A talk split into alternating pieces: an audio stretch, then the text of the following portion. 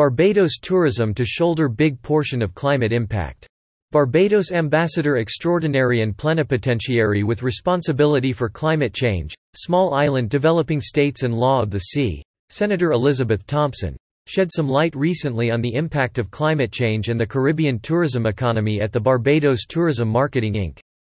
BTMI, second visit Barbados Stakeholder Forum.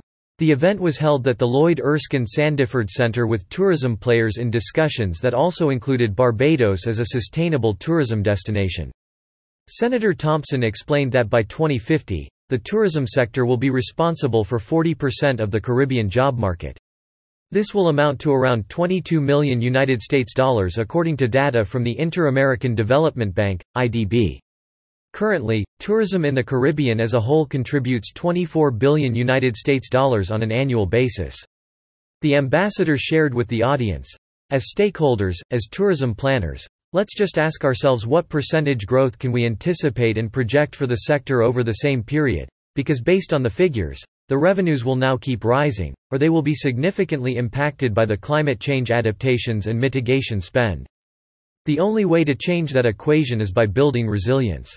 While we talk about building resilience in the tourism sector, the reality is that because tourism revenues are so integrated into the economy, with jobs directly and indirectly, the region has to build resilience beyond the tourism sector. Ambassador Thompson further explained that building resilience in the tourism sector will involve several factors. Transitioning to renewable energy resources.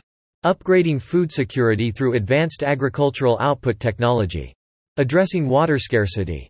Finding ways to guard against the negative effects of climate change. Protecting coastlines and coral reefs. The Chief Executive Officer of Barbados Tourism Marketing Inc. BTMI, Mr. Jens Thraenhart, also present at the forum, said that 69% of travelers want more sustainable travel options.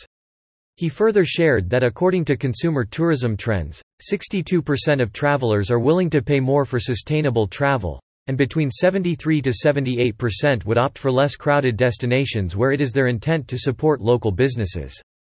Mr. Thraenhart said BTMI has a sustainable tourism project with a standing green code which addresses such issues as food waste, single-use plastics, carbon offsetting, education via workshops, and investment in sustainability. He further stated that for Barbados specifically, the goal before them is to be seen as an all-year travel destination which will consistently support sustainability and growth thereby having a positive impact on the economy which will enhance optimal and continual addressing of climate change. The United Nations, UN, Environment Programme and UN World Tourism Organization define sustainable tourism as tourism that takes full account of its current and future economic, social and environmental impacts, addressing the needs of visitors, the industry, the environment and host communities. More news about Barbados